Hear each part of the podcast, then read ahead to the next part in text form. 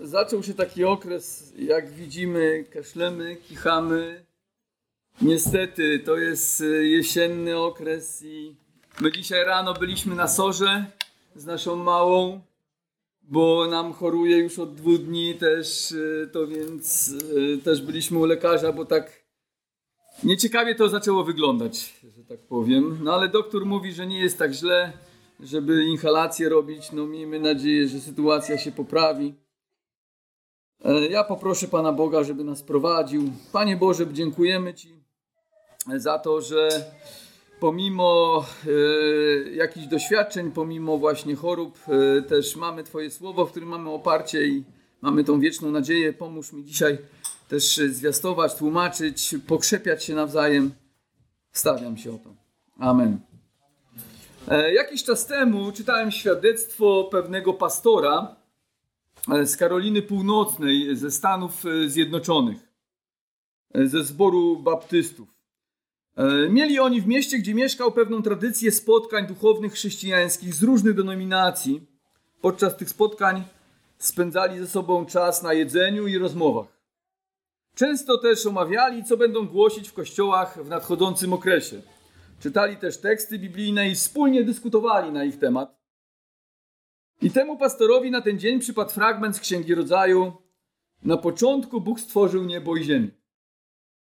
Przeczytał go i zapytał, kto głosił ostatnio w kościele. Na, w oparciu o ten tekst. Okazało się, że nikt ostatnio z tych duchownych, a było ich kilkudziesięciu tam, nie głosił w oparciu o ten tekst. Zapytał się, czy kiedykolwiek głosili o, w oparciu o tekst Księgi Rodzaju pierwszego rozdziału. Okazało się, że nikt z nich przez cały okres swojego służby nigdy nie głosił e, w oparciu o Księgę Rodzaju pierwszy rozdział. Gdy zaczęli się nad tym zastanawiać, okazało się, że przez 100 lat w tym mieście nikt nie głosił nigdy e, kazania z pierwszego rozdziału Księgi Rodzaju, pomimo tego, że wygłoszono 5200 kazań e, w tym mieście. Wtedy ten pastor zaczął się zastanawiać, dlaczego nie głoszono na temat początków, gdzie odkrywamy przecież fundament naszej wiary i sens naszego życia, sens naszego istnienia. I doszedł do wniosku, że prawdopodobnie unikano tych fragmentów, bo nie było pewności co do tego, jak je wyjaśnić.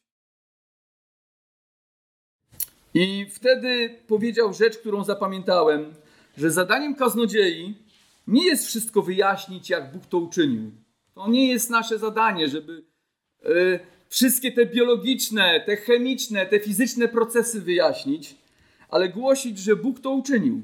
I chciałbym właśnie to dzisiaj robić.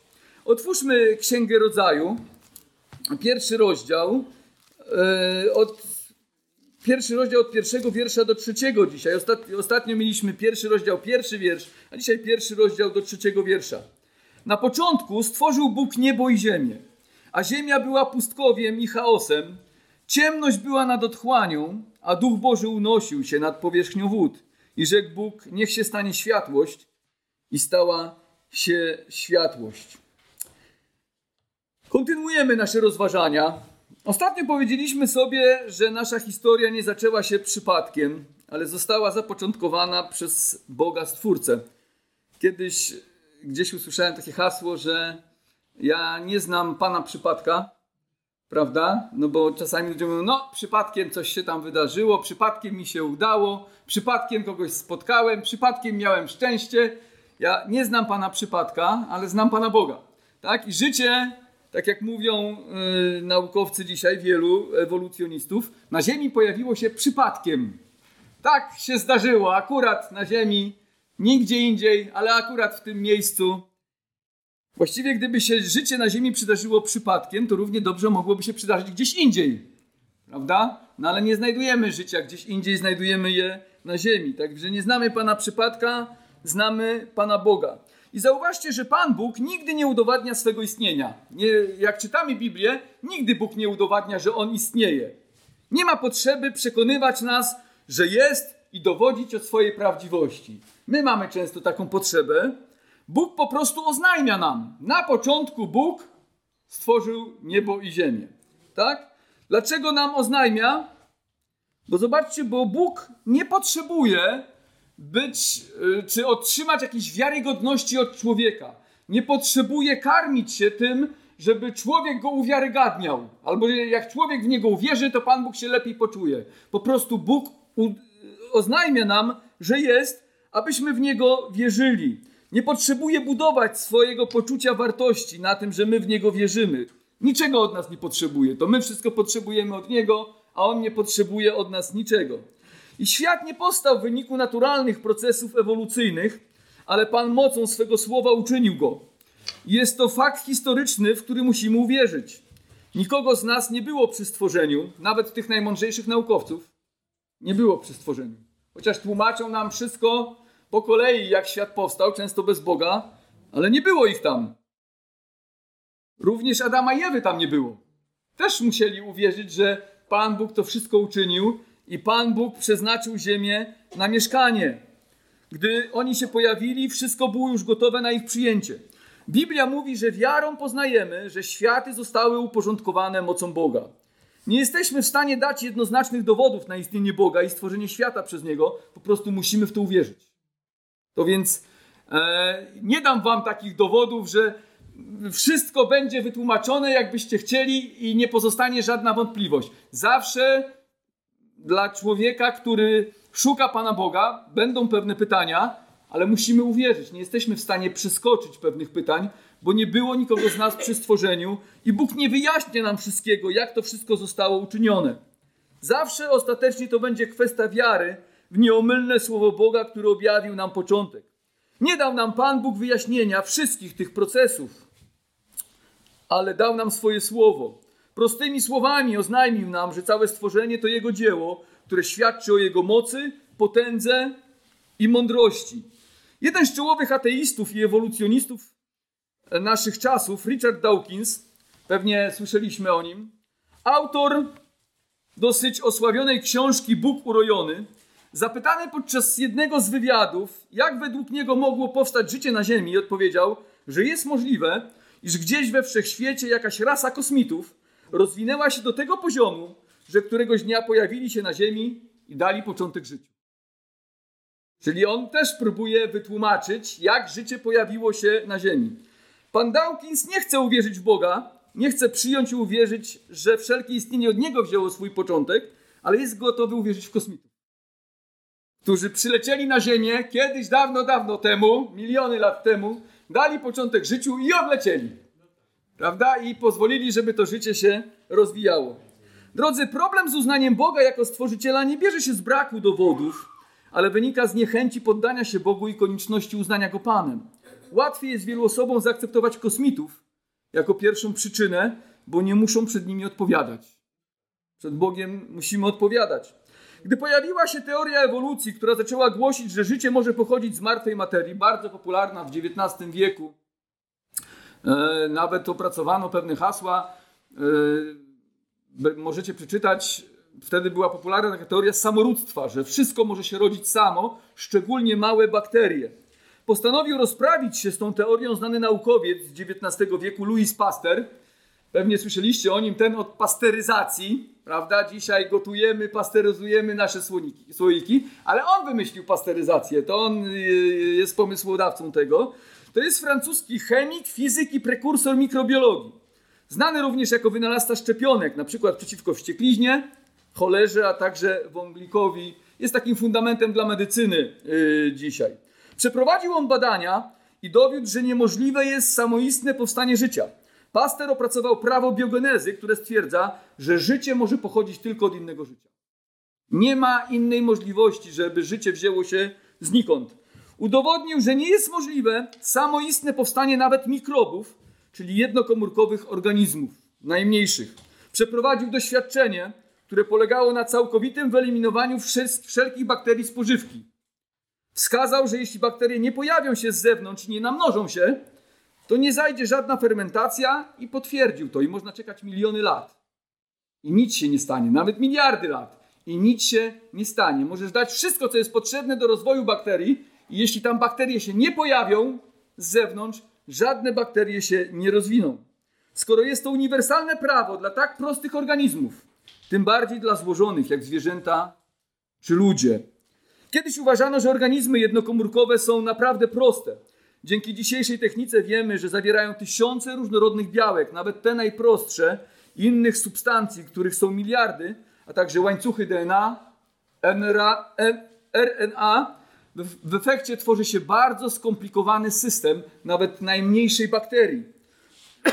Jest możliwe, jest niemożliwe, by powstało to samo. Życie może dać tylko inne życie. I my wierzymy, że uczynił to Bóg. I pierwsza rzecz to jest, że Bóg jest stwórcą. W pierwszym wierszu naszego, naszego tekstu występuje takie hebrajskie słowo, jak na początku Bóg. I to słowo Bóg to jest słowo Elohim. Elohim, hebrajskie słowo Elohim. Występuje bardzo często w Starym Testamencie. Różne są imiona Boga w Biblii. Najbardziej popularne to jest Jahwe. Jahwe Bóg prawie 6 tysięcy razy, czy nawet ponad 6 tysięcy razy. Ale słowo Elohim jest drugie co do występowania w Biblii. Występuje ponad 2600 razy. Więc bardzo często i tutaj, gdy czytamy na początku Bóg, to jest użyte właśnie słowo Elohim. Tłumaczy się to jako Bóg Stworzyciel, wszechmocny i potężny. To jest ciekawe bardzo słowo, bo objawia ono złożoną naturę Boga, bo występuje w liczbie mnogiej. Moglibyśmy to słowo przetłumaczyć jako bogowie. E, to jest rzeczownik liczby mnogiej. Pokazuje nam ono, że nasz Bóg jest osobą złożoną. Jest w trójcy, prawda? W społeczności. Bóg trójjedyny. I nie jest jakimś słabym bóstwem wymyślonym przez ludzką wyobraźnię. On jest Elohimem, wszechmocnym stwórcą. Bogiem tak potężnym, można wody, tak pełnym mocy, wielkości i chwały, że żadne stworzenie, nawet w minimalnym stopniu, nie jest w stanie mu dorównać, a nawet pojąć jego wielkości i mocy. Nie jesteśmy w stanie. Nawet aniołowie nie są w stanie tego zrobić. Archaniołowie, nawet najpotężniejsze istoty, jakie Bóg stworzył, nie są w stanie pojąć do końca, z kim mają do czynienia. Z potężnym, wielkim Stwórcą. Dziękuję, Maciek.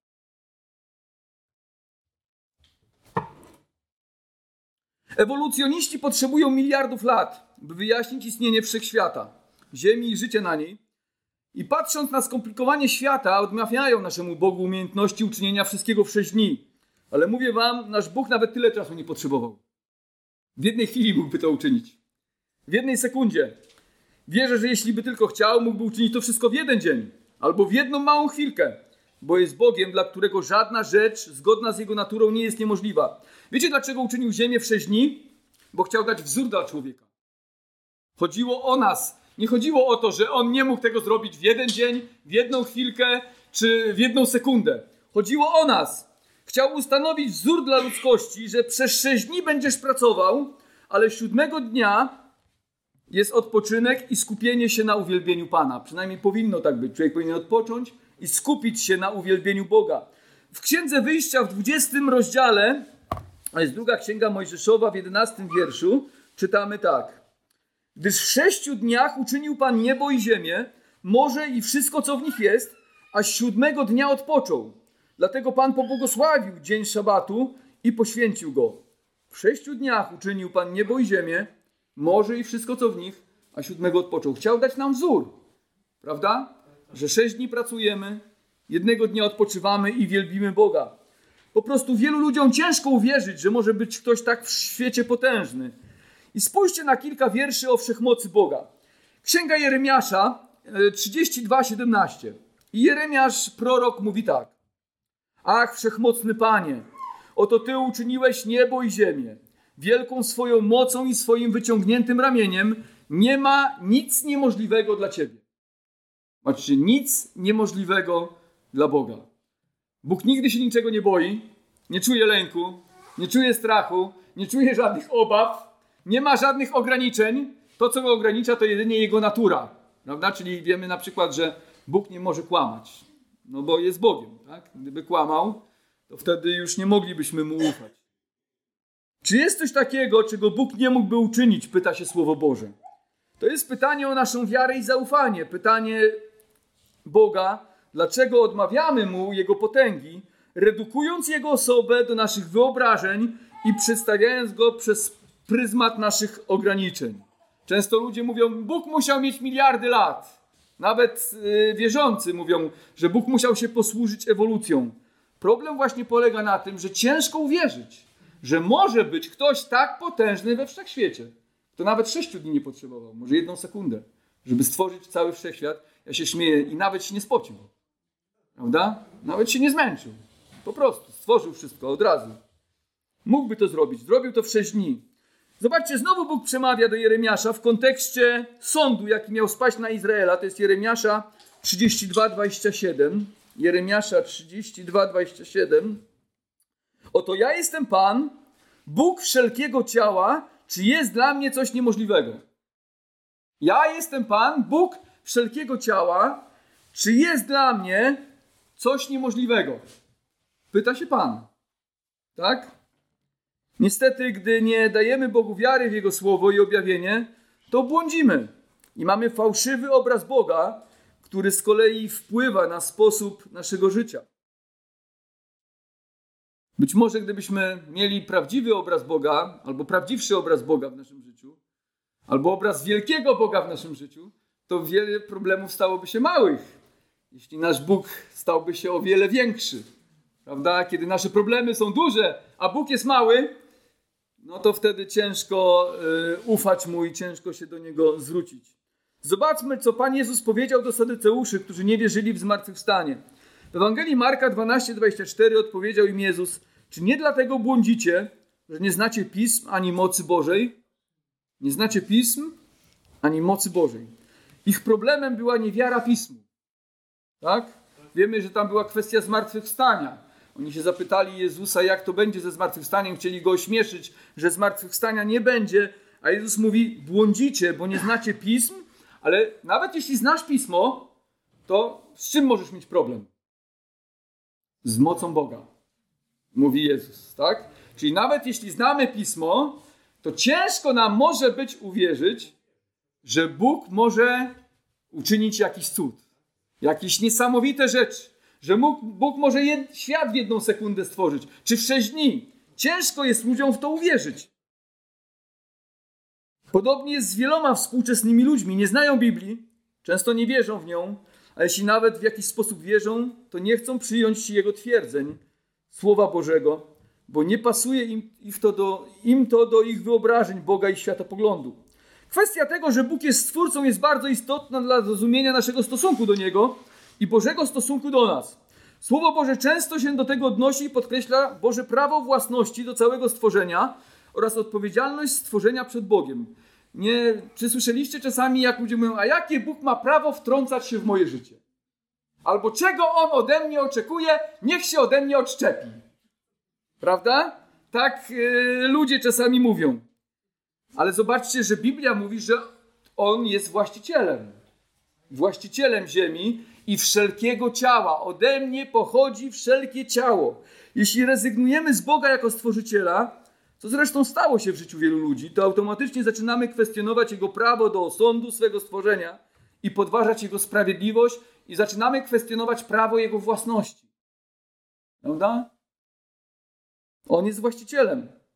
Jeśli ty jesteś właścicielem swojej działki, swojego domu, to masz prawo rządzić tym, jaka zabudowa tam ma być, jak tam e, ma być zorganizowana ta posiadłość, tak? jak, jakie prawa są w Twoim domu, jak ludzie powinni się tam zachowywać, czy mają zdejmować buty przed wejściem, czy nie, prawda? To wynika z tego, że jesteś właścicielem. I stąd w obecnym czasie, że kwestionuje się właśnie to, że Bóg jest właścicielem, mamy tak wiele zarzutów do Pana Boga, że jest niesprawiedliwy, okrutny, zły, jakie ma prawo domagać się od nas, by żyć w określony sposób, a później jeszcze sądzić nas z tego powodu. Jednak pismo nie pozostawia wątpliwości. Stworzenie jest jego własnością. Spójrzcie na kilka wierszy, które o tym mówią. Psalm 95, wiersz 3 do 6. Gdyż wielkim Bogiem jest Pan i królem wielkim nad wszystkich bogów. To nie znaczy, że są inni jacyś bogowie, tak jak mówi psalm. Chodzi o to, że on jest nad wszystkie bóstwa. Nikt nie jest większy od niego. W jego ręku są głębokości ziemi, jego są szczyty gór. Jego jest morze i on je uczynił, i suchy ląd, ręce jego ukształtowały. Pójdźcie, pokłońmy się i padnijmy przed nim na twarz. Klęknijmy przed Panem, który nas uczynił. Zobaczcie, co mówi psalm. Do czego wzywa nas psalmista? Co wynika z tego, że Bóg jest Stwórcą? On wzywa nas do oddawania chwały i czci Bogu, bo Bóg wszystko uczynił. Mnie uczynił. Gdyby Bóg spełnił życzenie wielu ludzi, którzy domagają się, żeby Bóg ich zostawił i porzucił, to nie mogliby żyć. Bo Biblia mówi, że Jego słowo podtrzymuje dzisiaj wszelkie życie. Tak? Faktycznie Bóg się od nich odczepił, tak jak oni tego oczekują, no to nie mogliby kontynuować swojego życia. W związku z tym, że On jest właścicielem, ma prawo żądać od swojego stworzenia, by go uwielbiało. Stworzenie natomiast powinno pokornie poddać się tym wezwaniom i z pewnością byłoby tak w idealnym świecie. Ale z powodu upadków, grzech i buntu stworzenia Boże prawo do własności i czci, jaka Panu się należy, jest kwestionowane. Jest kwestionowane cały czas w życiu wielu ludzi, a nawet wierzących. A nawet wierzących. Myślę sobie, że musi być to bardzo przykre i smutne dla Pana Boga. Porównuję to do sytuacji, gdy my wydaliśmy dzieci na świat i daliśmy im wszystko, co najlepsze, a one, gdy dorosły, powiedziałyby nam, jak nami gardzą i napluły nam. Jakie to musiało być smutne dla każdego rodzica, który dał wszystko, co możliwe dla swoich dzieci. A dziecko, gdyby dojrzało, gdyby przyszło, powiedziało: Jesteś dla mnie nikim, gardzę tobą, i jeszcze e, naplułoby nam w twarz, odwróciłoby się od nas i nie okazałoby żadnej wdzięczności za to, co mu okazaliśmy przez całe życie. To by było trudne dla każdego rodzica. A jednak Bóg jest dobry i cierpliwy wobec swojego stworzenia, pomimo buntu. Dzisiaj Maciek czytał psalm, że Jego wielkie miłosierdzie jest nad nami, wielka łaska jest nad nami. Pomimo podważania Jego prawa do własności wobec swojego stworzenia, On jest dobry dla ludzi. Codziennie karmi swoje stworzenie, zaopatrując je, dając mu słońce, deszcz oraz czasy urodzajne.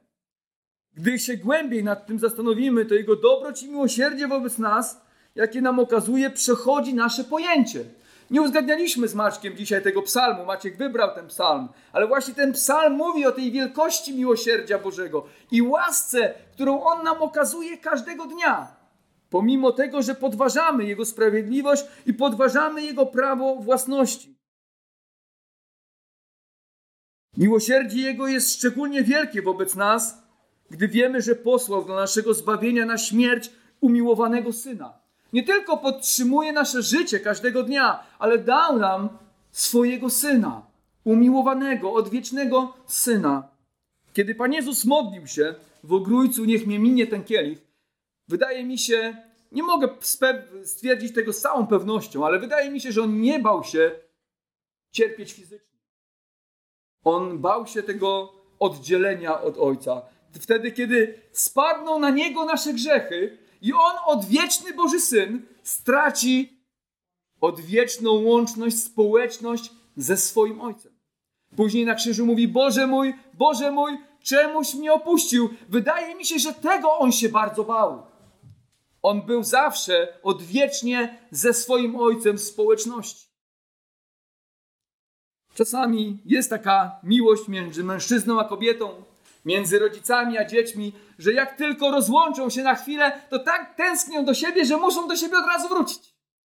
Ale teraz pomyślcie sobie, jak Boży Syn i Bóg Ojciec musieli być w głębokiej społeczności, odwiecznej społeczności, że Jezus bolał na krzyżu, Ojcze mój, czemuś mnie opuścił. A jest to wynikiem Bożego miłosierdzia wobec nas. Dał nam swojego Syna i pozwolił na to, żeby tak się wydarzyło. Tak jak tutaj chyba Maciek się modlił, ciężko nam to pojąć. Ciężko nam to pojąć, jaki Bóg jest dobry dla nas. Zobaczmy teraz, jak jest w niebie. Objawienie 4:9 odnośnie oddawania Bogu chwały, odnośnie tego, że Bóg jest właścicielem. W niebie objawienie 4:9 do 11 czytamy, co się tam dzieje. A gdy postacie oddadzą chwałę i cześć i złożą dziękczynienie temu, który siedzi na tronie, który żyje na wieki wieków, upada dwudziestu czterech starców przed tym, który siedzi na tronie i oddaje pokłon temu, który żyje na wieki wieków i składa korony swoje przed tronem, mówiąc: Godzien jesteś, Panie i Boże nasz, przyjąć chwałę i cześć i moc, ponieważ Ty stworzyłeś wszystko i z woli Twojej zostało stworzone i zaistniało. Tam wszyscy wiedzą, kim jest Bóg i wiedzą, że należy go czcić i nikt nie kwestionuje jego prawa własności do stworzenia, ale wszyscy oddają mu cześć i oddają mu chwałę, wiedząc, jaki jest dobry dla swego stworzenia. W niebie każda istota uwielbia Boga. Wierzę, że kiedyś będzie tak na ziemi, zresztą pismo mówi nam, że kiedyś ziemia będzie pełna poznania Pana, jak morze wodami jest wypełnione. Czekamy na ten czas, kiedy to nadejdzie. Skoro nasz Bóg ma taką moc, żeby w jednej chwili stworzyć niebo i ziemię, w jednej chwili stworzyć galaktyki, gwiazdy oraz planety, a na, i nawet się nie zmęczyć, to oznacza, że z Bogiem wszystko jest możliwe. To jest pocieszające. Z Bogiem wszystko jest możliwe. My jesteśmy słabi, ale On jest potężny i może wyprostować każdą sytuację w naszym życiu i przeprowadzić nas przez najbardziej ciemne doliny naszego życia, gdy Mu zaufamy. Z Nim możemy również podjąć się różnych dzieł, do których nas powołuje i wypełnić je. Możemy odbudować zniszczone relacje małżeńskie, wyjść z bezsensu życia, podnieść się z depresji, wytrzymać w cierpieniu i dać dobre świadectwo o naszym Zbawicielu. Przypomina mi się tutaj historia Johna Budniana. Pewnie niektórzy z Was słyszeli o nim. Znanego kaznadziei, który napisał jedną z najbardziej poczytnych książek w świecie, Wędrówka pielgrzyma.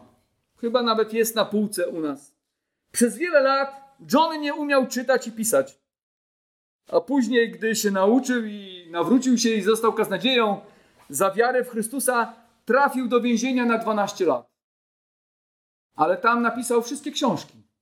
Między innymi Wędrówkę Pielgrzyma, którą dzisiaj czyta wiele osób. To jest taka alegoria chrześcijańskiego życia. Bóg użył życia tego prostego człowieka, żeby uczynić coś wielkiego. Znając jego biografię, możemy powiedzieć, że to nie Bunian był wielkim człowiekiem. Nie dlatego uczynił coś wielkiego, że był taki mądry, inteligentny, ale uczynił coś wielkiego, bo miał obok siebie wielkiego, wszechmogącego Boga, Stwórcę. Myślę, że my też możemy uczynić w naszym życiu coś wielkiego na miarę naszego życia. Nie chodzi o to, że na miarę świata, bo często mierzymy na miarę świata. Ale dla jednych to wielkie rzeczy to będzie napisać książkę, ale dla innych uratować swoje relacje małżeńskie. Dla kogoś jeszcze innego wyjść z jakiegoś depresji, z jakiegoś smutku, zmagać się z chorobą i ufać Bogu w tych doświadczeniach. Ale możemy to zrobić, bo nasz Bóg jest wszechmogący i nasz Bóg jest Stwórcą. Drugą rzecz, jaką widzimy w naszym tekście, to porządek, na który wskazuje na Boga. W drugim wierszu czytamy: A ziemia była pustkowiem i chaosem, ciemność była nad otchłanią, a duch Boży unosił się nad powierzchnią wód. Po stworzeniu ziemia była pustkowiem i chaosem. Bóg uczynił niebo i ziemię z niczego. Biblia mówi, nie potrzebował do tego jakiejś dodatkowej materii. Uczynił to wszystko wyłącznie mocą swego słowa. Jest wspaniały wiersz odnośnie stworzenia w 33 psalmie i mówi tak. Niech się boi Pana cała ziemia, niech drżą przed Nim wszyscy mieszkańcy świata, bo On rzekł i stało się, On rozkazał i stanęło. Bóg nie wziął czegoś i z tego czegoś nie uczynił coś, ale jedynie wyrzekł słowo i materia zaistniała. Mocą swego słowa powołał do istnienia wszystko, co widzimy. Jedynie Bóg we wszechświecie ma taką moc. Żadne duchy, żadne demony nie mogą tego uczynić. Bóg może uczynić coś z niczego. Mocą swego słowa. Wystarczy, że wypowie słowo i dzieje się. Jego słowo ma moc twórczą. Księga Izajasza 55, 10 do 11 czytamy tak. Gdyż jak deszcz i śnieg spada na ziemię i już tam nie wraca, a raczej zrasza ziemię i czyni ją urodzajną, tak iż porasta roślinnością i daje się w ziarno jedzącym chleb, tak jest z moim słowem, które wychodzi z moich ust. Nie wraca do mnie puste, lecz wykonuje moją wolę i spełnia pomyślnie to, z czym je wysłałem. Myślałem sobie czasami o tym, może dlatego taki Bóg jest oszczędny w słowach. Prawda? Jak już powie, to powie. to się dzieje. Nie? Czasami milczy, ale jak już powie, to je się wtedy, to wtedy są prawdziwe zmiany. Człowiek chcąc coś uczynić, potrzebuje czegoś, co istnieje. Potrzebuje materii, którą może formować, ale nie jest w stanie uczynić coś z niczego. Pamiętam, że kiedy byłem małym chłopcem, to marzyłem o tym, żeby moja wyobraźnia mogła się materializować. Nie wiem, czy oglądaliście taką bajkę Zaczarowany ołówek, prawda? On tam narysował i to, co narysował, to mógł wyjąć z tej kartki. A ja miałem jeszcze takie myśli, żeby nie tylko rysować, ale żeby wyobrazić sobie i to by się pojawiło. Oczywiście nie byłem w stanie tego zrobić, ale myślałem sobie, że byłoby to coś wspaniałego, coś cudownego, gdybym miał taką moc. Nie mam takiej mocy, ale wiem, kto ma taką moc. Bóg ma taką moc. Wystarczy, że powie słowo, pomyśli, zapragnie czegoś i może uczynić, co chce. Nikt z nas nie jest w stanie tego zrobić, ale Bóg może to uczynić. W Psalmie 33, wiersz 6 czytamy: Słowem Pana uczynione zostały niebiosa, a tchnieniem ust Jego całe wojsko ich. Jakie to wspaniałe i pocieszające dla nas, że wystarczy, iż wypowie słowo i dzieje się wszystko to, co chce, jak w przypadku Łazarza, że w jednej chwili martwy człowiek został wskrzeszony z martwych. Pocieszające jest to, bo to oznacza, że możemy być całkowicie pewni, że Jego obietnice się wypełnią i możemy oprzeć się na Nim i kiedyś nas podniesie z martwych. Kiedyś przyszła do mnie siostra, wiele lat temu, ale zapamiętałem to. I mówi, drogi bracie czy pastorze, e, mówi, a jak to będzie z tymi, którzy zmarli, no i nogi nie mieli, ręki nie mieli, albo no ich ciało zostało poszatkowane y, w jakimś miejscu, albo spłonęli, e, zostali poddani krymacji. Jak to będzie z tym zmartwychwstaniem? Ja mówię, siostro, Bóg ma taką moc, Bóg ma tak wielką moc, że w jednej chwili może uczynić najwspanialsze ciała i dać wszystko tym ciałom, co będzie im potrzebne do tego, żeby mogły funkcjonować. Siostro, nie musi się siostra, mówię, o to obawiać. Niestety mamy czasami takie obawy, ale Bóg ma tak wielką moc, że wystarczy, że powie słowo w jednej chwili. I martwy człowiek powstaje do życia. Martwy człowiek otrzyma uwielbione, nowe ciało. Jezus zmartwychwstał w jedną chwilę. Miał wspaniałe ciało, które otrzymał przez Bożą moc. Prawdopodobnie tutaj w naszym tekście, w tym dniu, w pierwszym dniu, zaraz po stworzeniu Ziemi, albo chwilę przed jej stworzeniem, Bóg stworzył także aniołów. Nie mamy zbyt wiele w Biblii na temat stworzenia aniołów.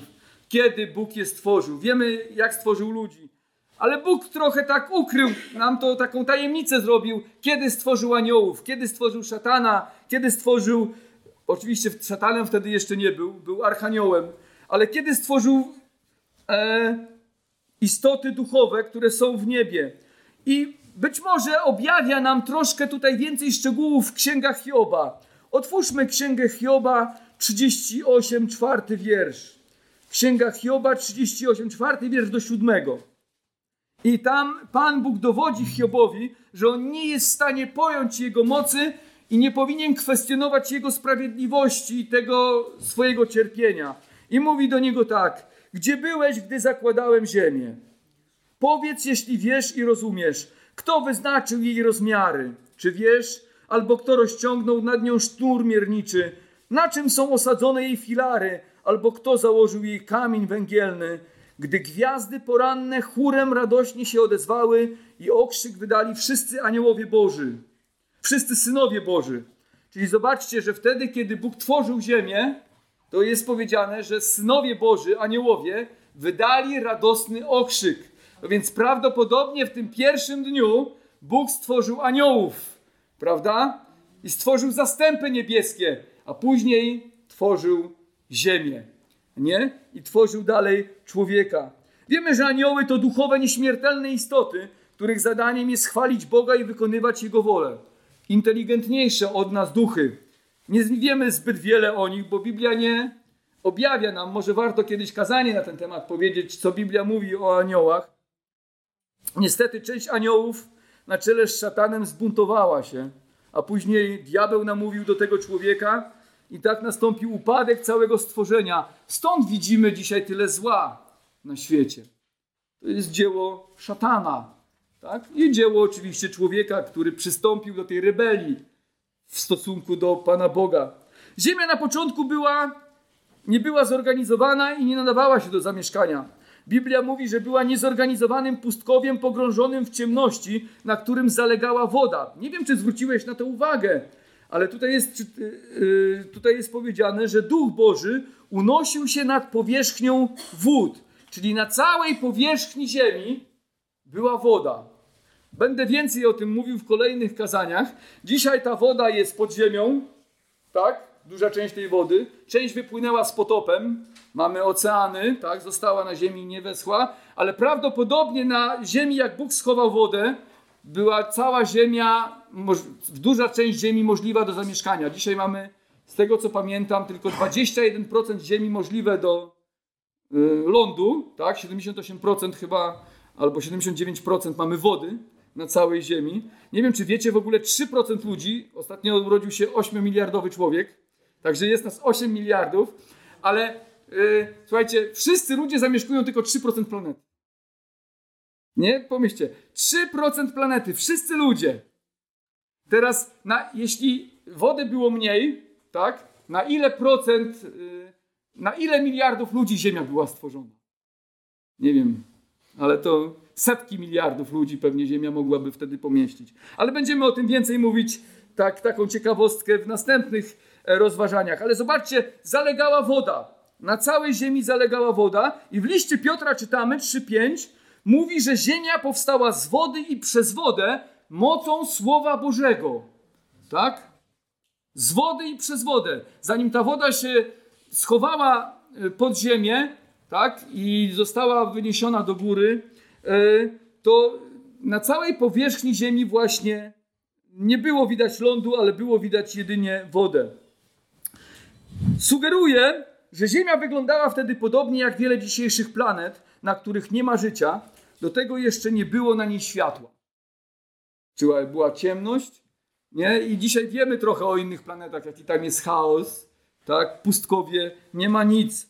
Bóg stworzył światłość i nie było to słońce, czy gwiazdy, bo te dopiero zostały stworzone w czwartym dniu. Nie wiem, czy zauważyłeś. Ale jest powiedziane w trzecim wierszu, rzekł Bóg, niech się stanie światłość i stała się światłość. Jakiś czas temu przeczytałem ciekawy artykuł, że astronomowie postanowili zbadać, jak ciemno jest w kosmosie.